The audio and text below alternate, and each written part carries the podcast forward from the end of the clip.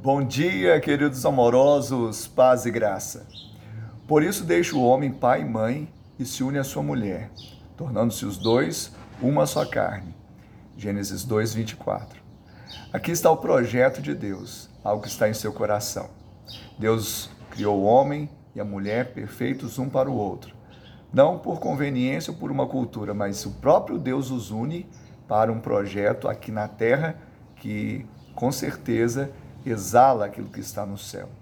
Que o Senhor nos dê clareza nesse propósito, nos dê unção para podermos cultivar esse jardim chamado lugar de delícias, dentro do matrimônio, dentro da paternidade, dentro da irmandade, dentro do casamento e da família.